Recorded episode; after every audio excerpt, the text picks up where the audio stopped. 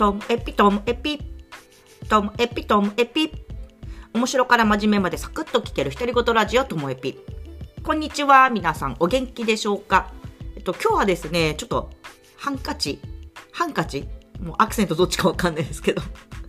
ハンカチについてです。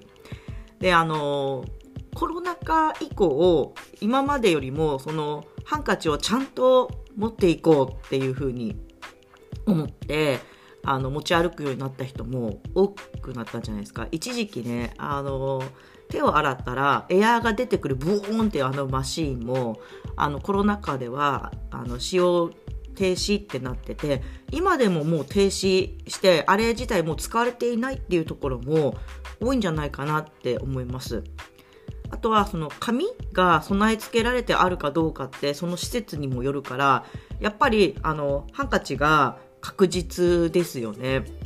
いや本当に一時期そのエアーのブオーンってやつが当たり前にあったじゃないですか。どこに行っても。どこのトイレでも。だからハンカチなくてもなんとかなるっていう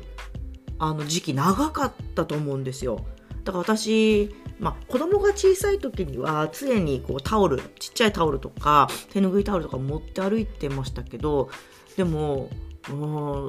仕事に行っても職場のトイレにはタオルがあったりとかあと出入りする学校にだってそのエアーのかもしくは紙とかあったりもしたからハンカチうん。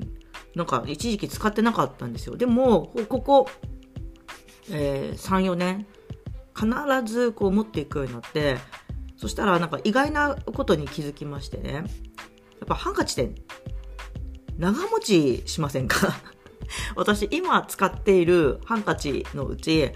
あの高校の時に友達にもらったものまだ使ってんですよ。なんかそれが高校1年生の時の英語の課題夏休みの課題が1冊本を訳す課題だったんですけどで私はその時すごく真面目でえっと、数学も英語も課題はちゃんとやってしかも早めに終わるみたいな子だったんですよね。高校12年生は結構真面目でした、まあ、3年生ぐらいからサボり始めたんですけど。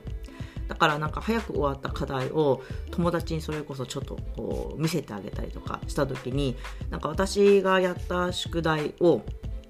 何人かの子でシェアしたみたいなんですよ。じゃあその子たちがお金を出し合ってくれて。ラルフ・ローレンのあの当時流行ってましたから紺ブレとかの時代ですからね。あの、ちょっとトラッドなものがまた流行ってる時代だったから、ラルフ・ローレンのポロシャツとかシャツとかも見直されてたあの時代ですよ。だからラルフ・ローレンのハンカチ2枚もらって、で、1枚ね、どっかにあるんだと思うんですけど、1枚ちょっと見当たらないんですけど、でもあの、1枚は確実に今でも私のハンカチのローテーションにこう入ってるんですよね。だからなんか、ハンカチって長持ちするなっていうのともう一個はじゃあ皆さんハンカチってアイロンかけてますか？っていう疑問があったんですなんか実家では、えー、母が父のワイシャツをちゃんとアイロンかけた関係からハンカチもピシッとアイロンかけてたっていう印象があるんですけれどもでもアイロンっていうこと自体今かけなくなってるじゃないですか。形状記憶のシャツも多くなってて。だからよっぽど私もこの日はっていう人前に出る時になんか形状記憶のシャツであってももうちょっとパリッとさせたいなとかあとパンツのあのプレス効かせたいなとかここぞという時にはアイロンかけたりとかいつもだったらちょっとあのかけないシャツも今日はかけた方がちょっといいかなみたいな時にっていう程度だからアイロンのあの使う頻度が私自身は本当月に1回以下です。うん。で、だから、そうなると、ハンカチのためだけにアイロンってかけるかなっていう疑問があったんです私はかけないなんですね。かけないです。だから、あの、X、旧 Twitter のアンケート機能を使ってみたんですよ。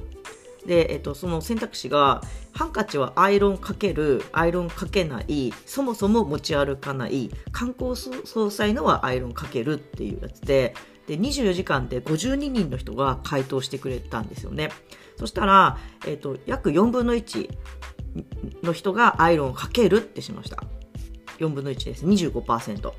アイロンかけないってしたのは4割でした。40%。私、これに属するわけですよね。40%に入ってます。で、そもそも持ち歩かない。そもそも持ち歩かないっていう人が11.5%で、私意外と少ないなと思ったんですよね。これ男性女性関係なく答えてるはずで、あ、いやでもこれ絶対コロナ挟んでからじゃないかなと思ってんで、今度はそのコロナの前と比べてハンカチについてっていうのも聞いてみたくなったんですけどね。で、あとは、冠婚葬祭のはかけるよって人が23.1%ってことで、これも4分の1近くいるわけですよね。だから、かける、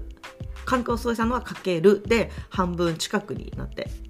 で、かけない、持ち歩かないっていうのが半分っていう風になりました。まあ、これ見てみるとね、そうだよね、と、冠婚葬祭の私だってかけなきゃなとは思っていますよっていう